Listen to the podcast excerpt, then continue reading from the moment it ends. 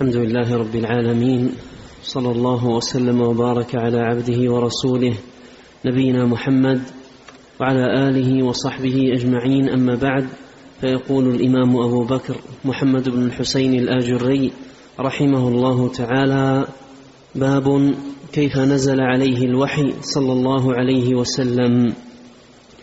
قال حدثنا أبو بكر ابن أبي داود قال حدثنا يونس بن حبيب الأصبهاني قال حدثنا أبو داود يعني الطيالسي قال حدثنا صالح بن أبي الأخضر عن الزهري عن عروة عن عائشة رضي الله عنها قالت أول ما بدأ به رسول الله صلى الله عليه وسلم في الوحي الرؤيا الصادقة.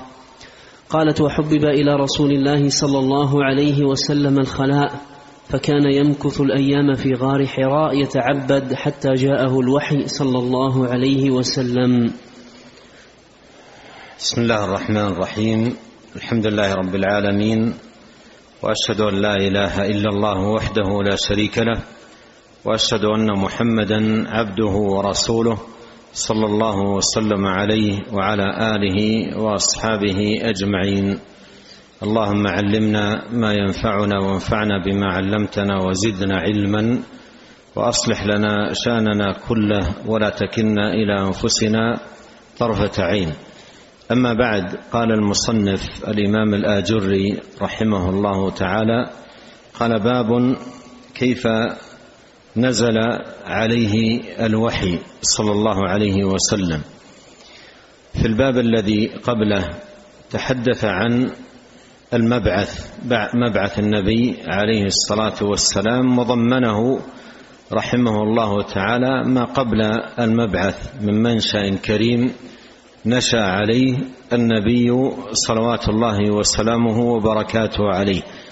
وفي هذه الترجمة يبين ما يتعلق بكيفية النزول نزول الوحي وأول ما بدأ به صلوات الله وسلامه عليه من الوحي. أورد حديث أم المؤمنين عائشة رضي الله عنها قالت أول ما بدأ به رسول الله صلى الله عليه وسلم في الوحي الرؤيا الصادقة ورؤيا الأنبياء حق وكان ما يراه صلوات الله وسلامه عليه يقع ويكون طبقا لما رأى صلوات الله وسلامه وبركاته عليه لأن رؤيا الأنبياء ليست كرؤيا غيرهم. و ولهذا بدأ عليه الصلاة والسلام أول ما بدأ بالرؤيا الصادقة وكانت هذه مقدمات بين يدي نزول الوحي عليه صلوات الله وسلامه وبركاته عليه. قالت وحبب إلى رسول الله صلى الله عليه وسلم الخلاء ومرادها رضي الله عنها بالخلاء أي الخلوة أن يخلو وحده معتزلا عن الناس بعيدا عنهم وقال العلماء في ذلك فراغ القلب وبعده عن الشواغل وفيه أيضا المعونة للإنسان على التفكر والتأمل. فحبذ إلى رسول الله صلى الله عليه وسلم الخلاء يعني أن يخلو.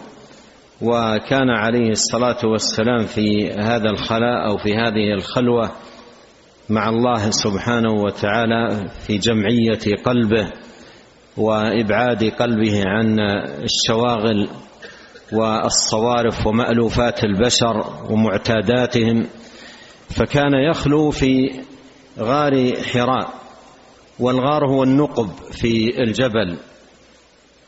وحراء جبل معروف في مكة على يسار الذاهب إلى منى فكان يذهب عليه الصلاة والسلام إلى هذا الغار ويبقى عليه الصلاة والسلام وحده فيه خلوة بينه وبين الله سبحانه وتعالى يتعبد حتى جاءه الوحي.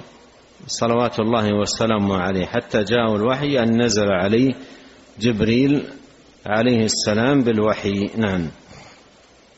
قال حدثنا أبو محمد يحيى بن محمد بن صاعد قال حدثنا محمد بن سهيل بن عسكر ومحمد بن عبد الملك بن زنجويه والحسن بن أبي الربيع وأحمد بن منصور واللفظ لابن عسكر. قالوا حدثنا عبد الرزاق قال أخبرنا معمر عن الزهري قال حدثني عروة بن الزبير عن عائشة رضي الله عنها قالت أول ما بدأ به رسول الله صلى الله عليه وسلم من الوحي الرؤيا الصادقة في النوم. فكان لا يرى رؤيا إلا جاءت مثل فلق الصبح ثم حبب إليه الخلاء فكان يأتي حراء فيتحنث فيه وهو التعبد الليالي ذوات العدد ويتزود لذلك ثم يرجع إلى خديجة رضي الله عنها. فتزوده لمثلها حتى فجاءه الوحي وهو في غار حراء. وجاءه الملك فيه فقال اقرأ. فقال رسول الله صلى الله عليه وسلم إني لست بقارئ. فأخذني فغطني حتى بلغ مني الجهد. ثم أرسلني فقال اقرأ. فقلت ما أنا بقارئ. فأخذني فغطني الثانية حتى بلغ مني الجهد. ثم أرسلني فقال اقرأ. فقلت ما أنا بقارئ. فغطني الثالثة حتى بلغ مني الجهد ثم أرسلني فقال اقرأ باسم ربك الذي خلق حتى بلغ علم الإنسان ما لم يعلم فرجع ترجف بوادره حتى دخل على خديجة فقال زملوني زملوني فزملوه حتى ذهب عنه الروع فقال يا خديجة مالي وأخبرها الخبر وقال قد خشيت علي؟ قالت كلا أبشر فوالله لا يخزيك لا يخزيك الله أبدا. إنك لتصل الرحم وتصدق الحديث وتحمل الكل وتقرض وتصدق. وتصدق الحديث وتحمل الكل وتقري الضيف وتعين على نوائب الحق. ثم أورد رحمه الله تعالى هذا الحديث عن أم المؤمنين عائشة رضي الله عنها قالت أول ما بدأ به رسول الله صلى الله عليه وسلم من الوحي الرؤيا الصادقة في النوم. وقالت فكان لا يرى رؤيا إلا جاءت مثل فلق الصبح. إلا جاءت مثل فلق الصبح. وهذا فيه ما تقدم أن رؤيا الأنبياء حق وما يراه يقع. ما يراه النبي يقع طبقا لما يرى في وضوحه وجلائه وظهوره فهو مثل فلق الصبح. ثم حبب إليه الخلاء فكان يأتي حراء أي غار حراء فيتحنث فيه وهو التعبد. تحنث هو التعبد وأصل الحنث هو الإثم. فيتحنث أي يتعبد لله سبحانه وتعالى لما في العبادة من سلامة العبد من الذنوب والآثام ولما في العباده أيضا من المعونة معونة العبد. مثل ما قال الله سبحانه وتعالى إن الصلاة تنهى عن الفحشاء والمنكر. ولهذا أعظم ما يكون العبد في بعده عن المآثم والذنوب أن يعتني بالعبادة وهذا جانب يغفل عنه كثير من الناس. أعظم ما يعين العبد على البعد عن الذنوب والفتن والمآثم والوقوع فيه أن يقبل على عبادة الله لأن عبادة الله سبحانه وتعالى وإصلاح القلب بالتعبد لله وحسن التقرب لله سبحانه وتعالى هو الذي يصون العبد ويبعده عن المأثم. والصلاة أعظم العبادة. وأجلها وأحبها إلى الله سبحانه وتعالى ولا سيما فرضها. فإن الله سبحانه وتعالى يقول ما تقرب إلي عبدي بشيء أحب إلي مما افترضته عليه. والصلاة فيها أمران عظيمان فيها معونة للعبد على كل خير كما قال الله استعينوا بالصبر والصلاة. وفيها مزدجر للعبد عن كل مأثم وشر. إن الصلاة تنهى عن الفحشاء والمنكر ولهذا ينبغي على العبد أن يعنى بأمر العبادة وأن تكون العبادة مفزع له وملجأ حتى يصون نفسه من الفتن ويصون نفسه من الذنوب بالإقبال على الله سبحانه وتعالى تعبدا وتذللا وخضوعا لله سبحانه وتعالى. ولهذا يسمى التعبد التحنث. الليالي ذوات العدد يعني ينقطع ينقطع عليه الصلاة والسلام في عبادته وخضوعه وتذلله وتعبده لله في غار حراء الليالي ذوات العدد يعني ليس الليلة والليلتين وإنما ليالي عديدة في خلوة مع الله سبحانه وتعالى ويتزود لذلك ثم يرجع. إلى خديجة رضي الله عنها فتزوده لمثلها. يعني يأخذ معه زاد يكفيه ليالي عديدة وإذا انتهى ما عنده من زاد رجع ثم تزود أخرى صلوات الله وسلامه عليه حتى فجأ فجاءه الوحي وهو في غار حراء. يعني جاءه فجأة وجاءه الملك فيه فقال اقرأ. قال الملك جبريل عليه السلام للنبي عليه الصلاة والسلام اقرأ. فقال رسول الله صلى الله عليه وسلم إني لست بقارئ. في بعض الروايات ما أنا بقارئ. والنفي هنا في قوله ما أنا بقارئ وأيضا في هذه الرواية لست بقارئ أي لا أحسن القراءة. لا أحسن القراءة لأنه عليه الصلاة والسلام أمي ما تعلم القراءة والكتابة صلوات الله وسلامه وبركاته عليه. فقال إني لست بقارئ. لست بقارئ يعني ما تعلمت القراءة والكتابة. لا أحسن القراءة والكتابة. ما أنا بقارئ فأخذني فغطني حتى بلغ مني الجهد أي مبلغا. والجهد المراد به المشقة والتعب. غطني أي ضمني. معنى غطني أي ضمني وعصر عصرني فغطني حتى بلغ مني الجهد ثم أرسلني. فقال اقرأ فقلت ما أنا بقارئ فأخذني فغطني الثانية حتى بلغ مني الجهد ثم أرسلني. فقال اقرأ فقلت ما أنا بقارئ فغطني الثالثة حتى بلغ مني الجهد ثم أرسلني. فقال اقرأ باسم ربك الذي خلق. حتى بلغ علم الإنسان ما لم يعلم. وهذا صريح في أن أول ما نزل على النبي عليه الصلاة والسلام اقرأ باسم ربك الذي خلق. أول ما نزل عليه من الوحي اقرأ باسم ربك الذي خلق. وهذا أيضا فيه من الفائدة أن أول ما يبدأ به من الدين تعلم الدين قراءة الدين التفقه في دين الله سبحانه وتعالى. فالدين لابد فيه من قراءة من تفقه من تعلم.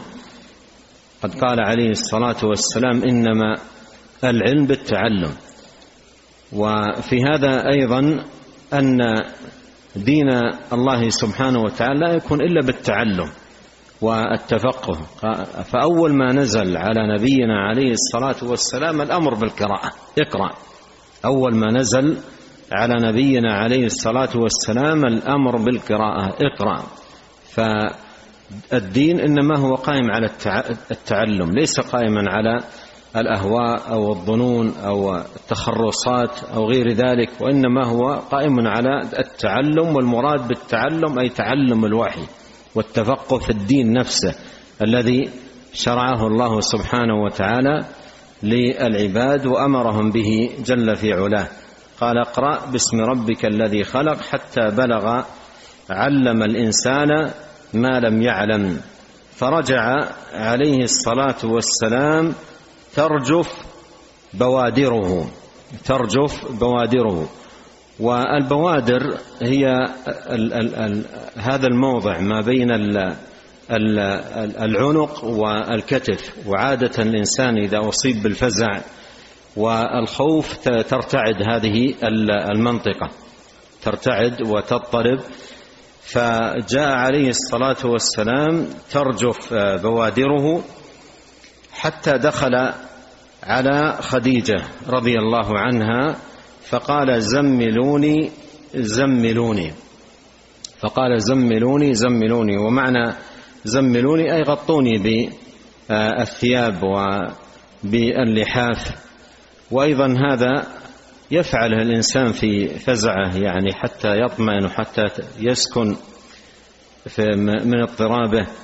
فقال زملوني زملوني فزملوه حتى ذهب عنه الروع حتى ذهب عنه الروع صلوات الله وسلامه عليه فقال يا خديجة مالي. وأخبرها الخبر وقال خشيت قد خشيت على على نفسي. فقالت رضي الله عنها كلا أبشر فوالله لا يخزيك الله ابدا والله لا يخزيك الله ابدا إنك لتصل الرحم وتصدق الحديث. وتحمل الكل يعني المحتاج الفقير تعينه وتساعده وتقرئ الضيف تكرم الضيف وتعين على نوائب الحق. ما من أصابوا أصابهم شدائد أو كربات أو تساعدهم وتقف معهم تشير رضي الله عنها إلى ما عرف به من تحل بالأخلاق الفاضلة والآداب الكاملة.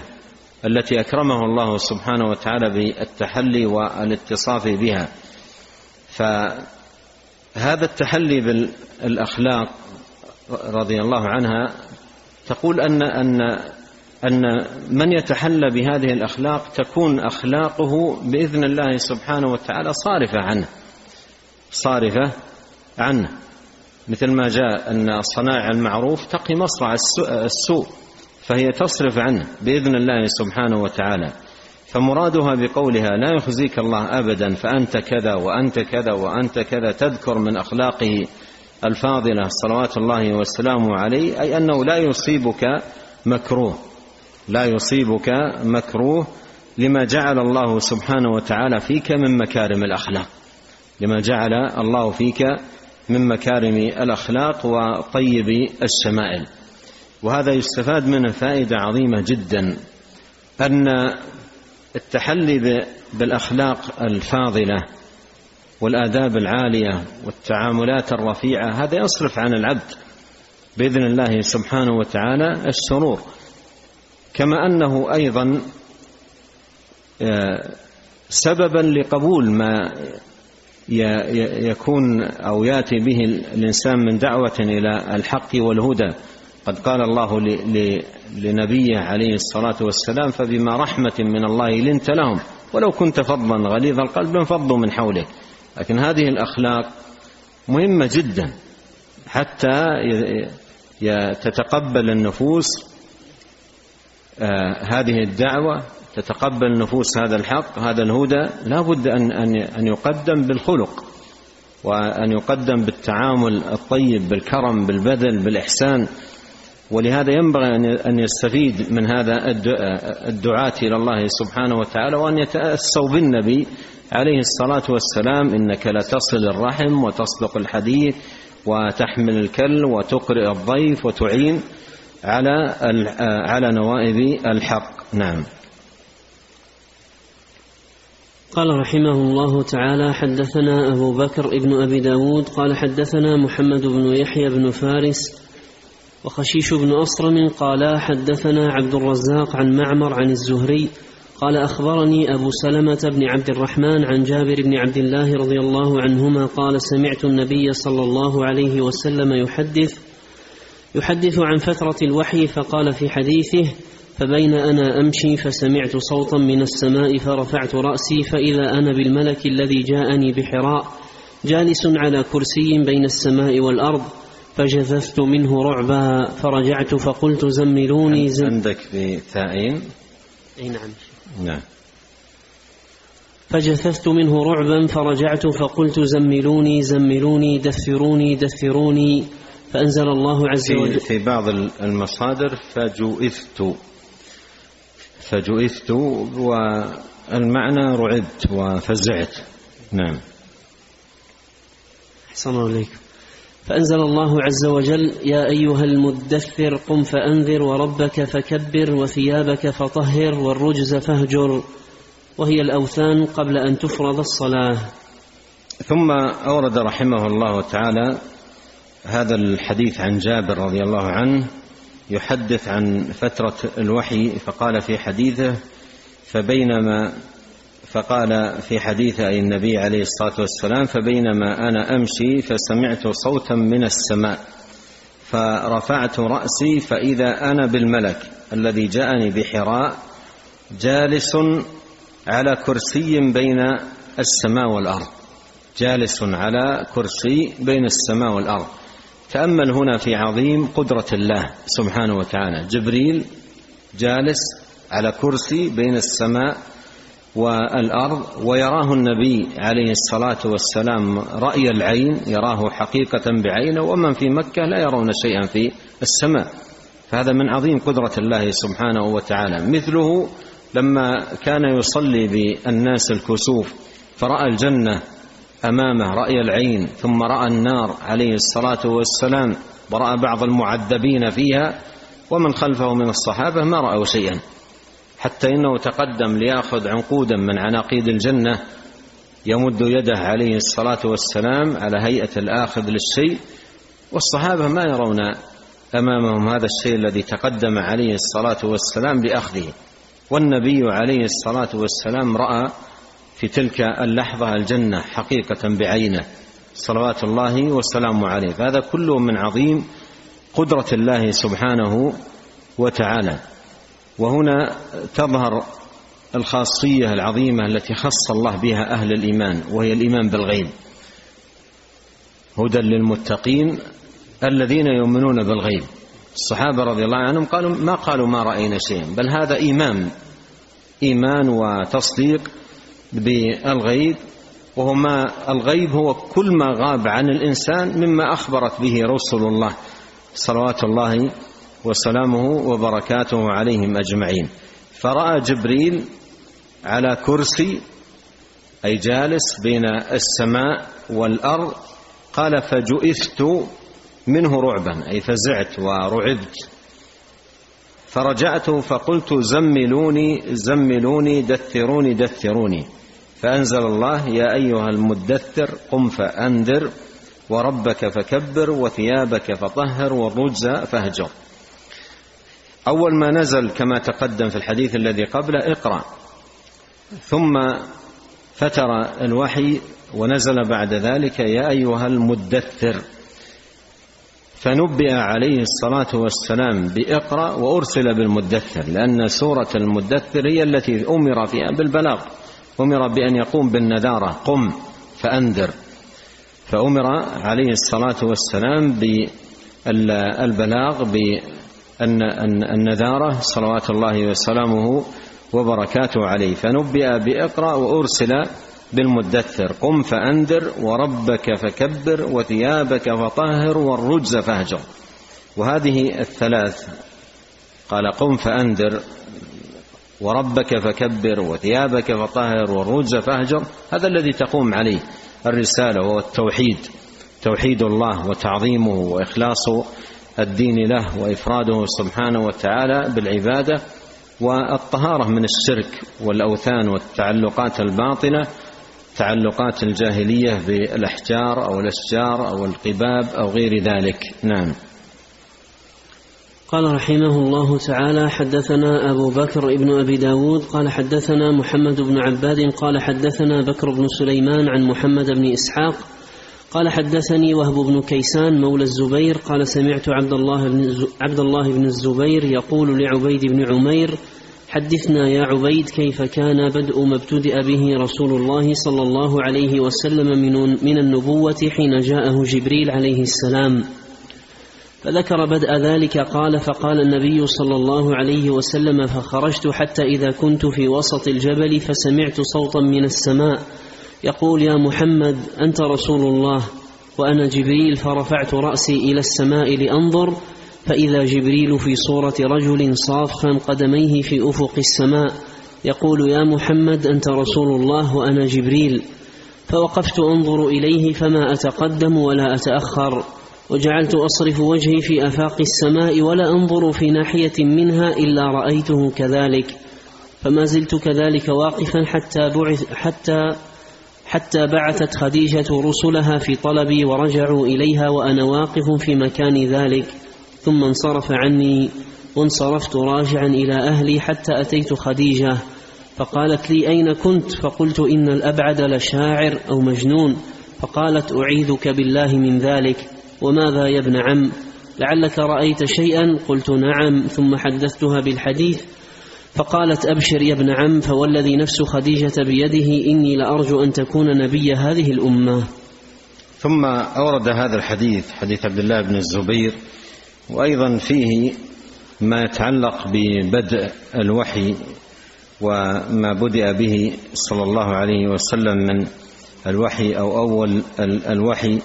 فذكر عبد الله بن الزبير عن النبي صلى الله عليه وسلم أنه خرج حتى قال خرجت حتى إذا كنت في وسط الجبل فسمعت صوتا من السماء يقول يا محمد أنت رسول الله وأنا جبريل. فرفعت رأسي إلى السماء لأنظر فإذا جبريل في صورة رجل صافا قدميه في أفق السماء يقول يا محمد أنت رسول الله وأنا جبريل فوقفت أنظر إليه فما أتقدم ولا أتأخر وجعلت أصرف وجهي في آفاق السماء ولا أنظر في ناحية منها إلا رأيته كذلك. فما زلت كذلك واقفا. في هذا أنه رأى النبي عليه الصلاة والسلام جبريل وقد ملأ جبريل الأفق وهو نظير ما تقدم في الحديث الذي قبله. قال حتى بعثت خديجة رسلها, رسلها في طلبي وجعلوا ورجعوا إليها وأنا واقف في مكاني ذلك ثم انصرفوا عني وانصرفت راجعا إلى أهلي. حتى أتيت خديجة فقالت لي أين كنت أين كنت؟ فقلت إن الأبعد لشاعر أو مجنون. فقالت أعيذك بالله من ذلك وماذا يا ابن عم؟ لعلك رأيت شيئا. قلت نعم ثم حدثتها بالحديث فقالت أبشر يا ابن عم فوالذي نفس, نفس خديجة بيده إني لأرجو أن تكون نبي هذه الأمة. نعم. قال رحمه الله تعالى وحدثنا أبو بكر ابن أبي داود قال حدثنا أبو أمية عبد الله بن محمد بن خلاد قال حدثنا يعقوب بن محمد قال حدثنا عبد الله بن محمد بن يحيى بن عروة عن عشاء عن هشام عن أبيه عن عائشة رضي الله عنها قالت قال ورق في, في, في هذا الحديث الذي مر حديث عبد الله بن الزبير يعني في ما ورد فيه قوله فقلت إن الأبعد لشاعر أو مجنون يعني ذكر في الشرح قالوا إن الأبعد يعني أراد نفسه أراد نفسه وقال إن الأبعد لشاعر أو مجنون. إن الأبعد لشاعر أو مجنون. وهذا في في النفس من الشيء. والإسناد في محمد بن عباد مقبول. لكن هناك أيضا من من تابعه. وفي محمد بن إسحاق وقد عنعن. لكن هذه اللفظة في هذه اللفظة في النفس منها شيء. هذه اللفظة في النفس منها شيء. نعم. قال عن عائشة رضي الله عنها قالت قال ورقة لما ذكر لما ذكرت له خديجة رضي الله عنها أنه ذكر لها جبريل فقال سبوحا سبوحا. وما لجبريل يذكر في هذه الأرض التي تعبد فيها الأوثان؟ جبريل أمين الله عز وجل بينه وبين رسله. اذهبي به المكان اذهبي به إلى المكان الذي رأى فيه ما رأى فإذا رآه فتحسري. فإن يكن من عند الله لا يراه. ففعلت قالت فلما تحسرت تغيب جبريل عليه السلام فلم يره. فرجعت فأخبرت ورقة فقال إنه ليأتيه الناموس الأكبر الذي لا يعلمه بنو إسرائيل الذي لا يعلمه بنو إسرائيل أبناءهم إلا لا أو الذي لا يعلمه بنو إسرائيل أبناءهم إلا بثمن. ثم أقام ورقة ينتظر إظهار الدعوة وقال في ذلك لججت وكنت في الذكرى لجوجا لهم طالما بعث النشيجا ووصف, ووصف من خديجة بعد وصف لقد طال انتظاري يا خديجة ببطن المكتين على رجاء بطن المكتين يعني قالوا أريد أعلى مكة وأسفلها. أريد أعلى مكة وأسفلها. وهذا يعني يأتي التعبير به أحيانا. المكتين أو المدينتين. يقصد أسفل البلد أو أعلاه أو باطن البلد وظاهره أو داخله وخارجه أو نحو ذلك. نعم. ببطن المكتين على رجائي حديثك لو أرى منه خروجا بأن محمدا سيسود يوما ويخصم من يكون له حجيجا ويظهر في البلاد ضياء نور. ويظهر ويظهر في البلاد ضياء نور تقام به البرية أن تعوجا فيا ليتني إذا ما كان ذاكم شهدت فكنت أولهم ألوجا ألوجا للذي كرهت قريش ولو عجت بمكتها عجيجا. نعم يعني هذا في هذه الأبيات هي خلاصة خلاصة لموقف آه، ورقة بن نوفل من دعوة النبي عليه الصلاة والسلام وأنه في أول الأمر وقد تلقاها بالقبول واستعد وتهيأ لنصرة هذه الدعوة لكنه آه، قبض ومات قبل ذلك. قبض ومات قبل ذلك. وسيأتي أن النبي عليه الصلاة والسلام آه، لما سئل عنه قال رأيته في الجنة. فيكون مات على الإسلام فيكون مات على الإسلام. لكن إسناد هنا آه، إسناد المصنف رحمه الله تعالى فيه من هو متروك عبد الله بن محمد بن يحيى بن عروة. نعم. قال رحمه الله تعالى حدثنا أبو علي الحسن بن زكريا السكري قال حدثنا أحمد بن عبد الجبار العطاردي قال حدثنا يونس بن بكير عن يونس بن عمرو عن أبيه عن أبي ميسرة عمرو بن شرحبيل أن رسول الله صلى الله عليه وسلم قال لخديجة رضي الله عنها إني إذا خلوت سمعت نداء وقد والله خشيت أن, أن يكون هذا أمرا. فقالت معاذ الله ما كان الله ليفعل بك ذلك فوالله إنك لتؤدي الأمانة وتصل الرحم وتصدق الحديث فلما دخل أبو بكر رضي الله عنه وليس رسول الله صلى الله عليه وسلم ثم ذكرت خديجة حديثه له وقالت يا عتيق اذهب مع محمد إلى ورقة. فلما دخل رسول الله صلى الله عليه وسلم أخذ أبو بكر بيده فقال انطلق بنا إلى ورقة. فقال ومن أخبرك؟ قال خديجة. فانطلقا إليه, فانطلقا إليه فقص عليه فقال إذا خلوت وحدي سمعت نداء خلفي يا محمد وأنطلق هاربا في الأرض فقال له لا تفعل إذا أتاك فاثبت حتى تسمع ما يقول ثم أتني فأخبرني فلما خلا ناداه يا محمد قل بسم الله الرحمن الرحيم الحمد لله رب العالمين حتى بلغ ولا الضالين. قل لا إله إلا الله فأتى ورقة فذكر ذلك له فقال له ورقة أبشر ثم أبشر فأنا, فأنا أشهد أنك الذي بشر به ابن مريم وإنك على مثل ناموس موسى وإنك لنبي مرسل. وإنك ستؤمر بالجهاد بعد يومك هذا ولئن أدركني ذلك لأجاهدن معك. فلما توفي ورقة قال رسول الله صلى الله عليه وسلم لقد رأيت القس في الجنة عليه ثياب الحرير لأنه آمن بي وصدقني يعني ورقة ثم أورد رحمه الله تعالى هذا الحديث وهو حديث مرسل. قال عن أبي ميسرة عمرو بن شرحبيل أن رسول الله صلى الله عليه وسلم والمتن أيضا فيه غرابة وذلك أنه ذكر في الحديث أن أول الذي نزل على النبي عليه الصلاة والسلام هو الفاتحة فاتحة الكتاب الحمد لله رب العالمين. والذي ثبتت به الأحاديث الصحاح أن أول ما نزل على النبي صلى الله عليه وسلم اقرأ. ولهذا قال الحافظ ابن كثير رحمه الله تعالى في كتابه البداية والنهاية قال مرسل وفيه غرابة وهو كون الفاتحة أول ما نزل.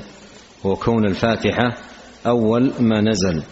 وما جاء في تمام هذا الحديث أن النبي عليه الصلاة والسلام رأى آه، القس يعني ورقة بن نوفل في الجنة عليه ثياب حرير. هذا جاء ما يشهد لصحته. ثمة أحاديث في المسند وفي غيره تشهد لصحة ذلك أن النبي عليه الصلاة والسلام رأى سئل عن ورقة ابن نوفل وقال أنه رآه في الجنة عليه ثياب بياض نعم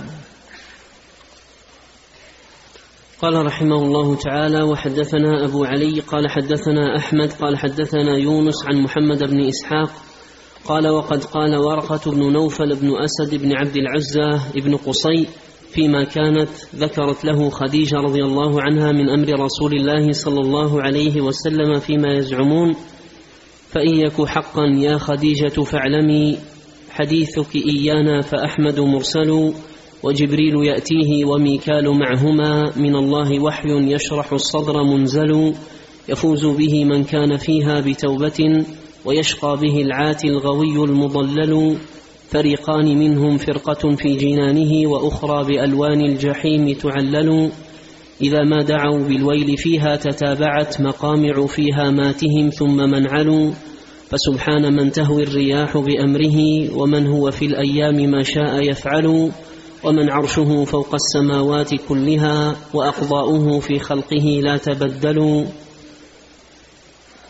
وقال ورقة بن نوفل في ذلك يا للرجال لصرف الدهر والقدر وما لشيء قضاه الله من غير حتى خديجة تدعوني لأخبرها وما لها بخفي الغيب من خبر. جاءت لتسألني عنه لأخبرها أمرا أراه سيأتي الناس من أخر. فخبرتني بأمر قد سمعت به فيما مضى من قديم الدهر والعصر. والعصر. والعصر. بأن أحمد يأتيه فيخبره جبريل أنك مبعوث إلى البشر فقلت عل الذي ترجين منجزه لك فقلت عل فقلت عل الذي ترجين منجزه ترجين.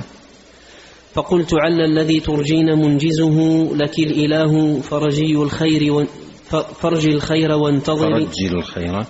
فرجي الخير وانتظري وأرسليه إلينا كي نسائله عن أمره وما يرى في النوم والسهر. فقال حين أتانا منطقا عجبا. القافية مكسورة ها؟ نعم. وانتظري والسهر والشعر نعم. وأرسليه إلينا كي نسائله عن أمره وما يرى في النوم والسهر. والسهر.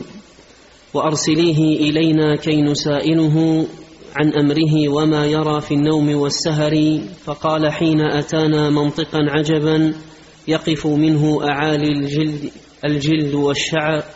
والشعر. والشعر إني رأيت أمين الله واجهني في صورة أكملت في أهيب الصور ثم استمر فكاد الخوف يذعرني مما يسلم من مما يسلم. مما يسلم ما حولي من الشجر. فقلت ظني وما أدري أيصدقني أن سوف تبعث تتلو منزل السور وسوف أبليك إن أعلنت دعوتهم مني الجهاد بلا من ولا كدر. نعم يعني هذه أبيات تنسب إلى ورقة تنسب إلى ورقة بن نوفل في وصف دعوة النبي الكريم صلوات الله وسلامه وبركاته عليه. عن يونس عن محمد بن إسحاق قال قال ورقة بن نوفل وهذا مرسل يعني هذا الإسناد مرسل كسابقه. ونكتفي بهذا القدر نسأل الله الكريم أن ينفعنا أجمعين بما علمنا وأن يزيدنا علما وأن يصلح لنا شأننا كله والا يكلنا إلى أنفسنا طرفة عين. وأن يغفر لنا ولوالدينا ولمشايخنا ولولاة أمرنا وللمسلمين والمسلمات والمؤمنين والمؤمنات الأحياء منهم والأموات. اللهم آت نفوسنا تقواها وزكها. أنت خير من زكاها أنت وليها ومولاها. سبحانك اللهم وبحمدك أشهد أن لا إله إلا أنت أستغفرك وأتوب إليك. اللهم صل وسلم على عبدك ورسولك. نبينا محمد وآله وصحبه.